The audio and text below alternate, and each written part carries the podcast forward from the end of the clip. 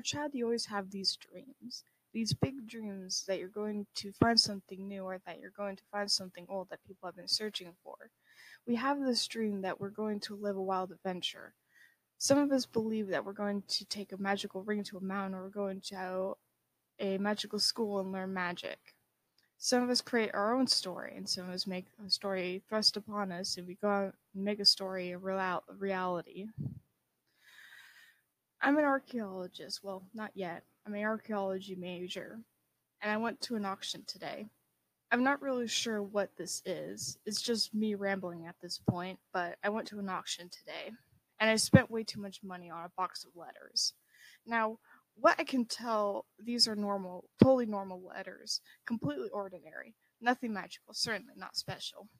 They don't glow in the dark or catch on fire spontaneously or talk for that matter. So at this moment, they're a box of disappointment.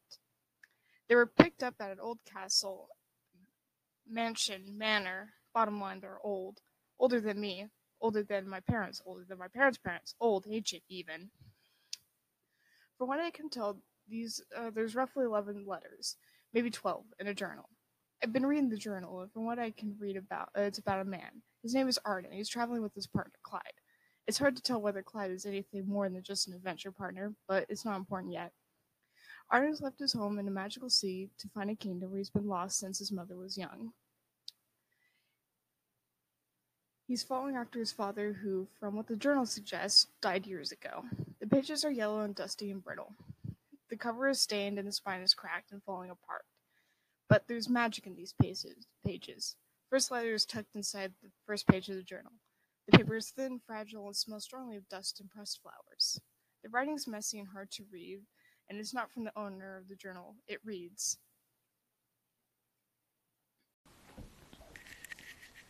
Arden. If you're reading this, that means your mother has abided by my wishes. That means you've just turned 21 and I am dead, or I have failed to return home. I'm writing this letter by candlelight beside your bed, watching your eyelids flutter as you dream. Like this, you look like your mother, a picture of innocence. And I know she'll never forgive herself for letting me leave come morning, have I failed to return. You need to know that this is not your responsibility, that it's not your responsibility to look after her. You need to go have an adventure. Your mother isn't likely to tell you the story of my disappearance, so I will tell you. I went to find the lost fairy kingdom. I remember it from when I was a boy, and I know your mother remembers it. It's only been lost because there's nobody on the throne right now, and people have stopped believing. And if I find it, if I can bring it back to its glory, the fairy kingdom will be respected once more. I love you, my son. Don't let your mother's fears hold you back. Respect family, but above all else, respect your ability to form your own adventure. This is your life. You take it by the reins. I believe in you. Write your own story. An adventure is always within reach as long as you believe it, so believe it. Papa London.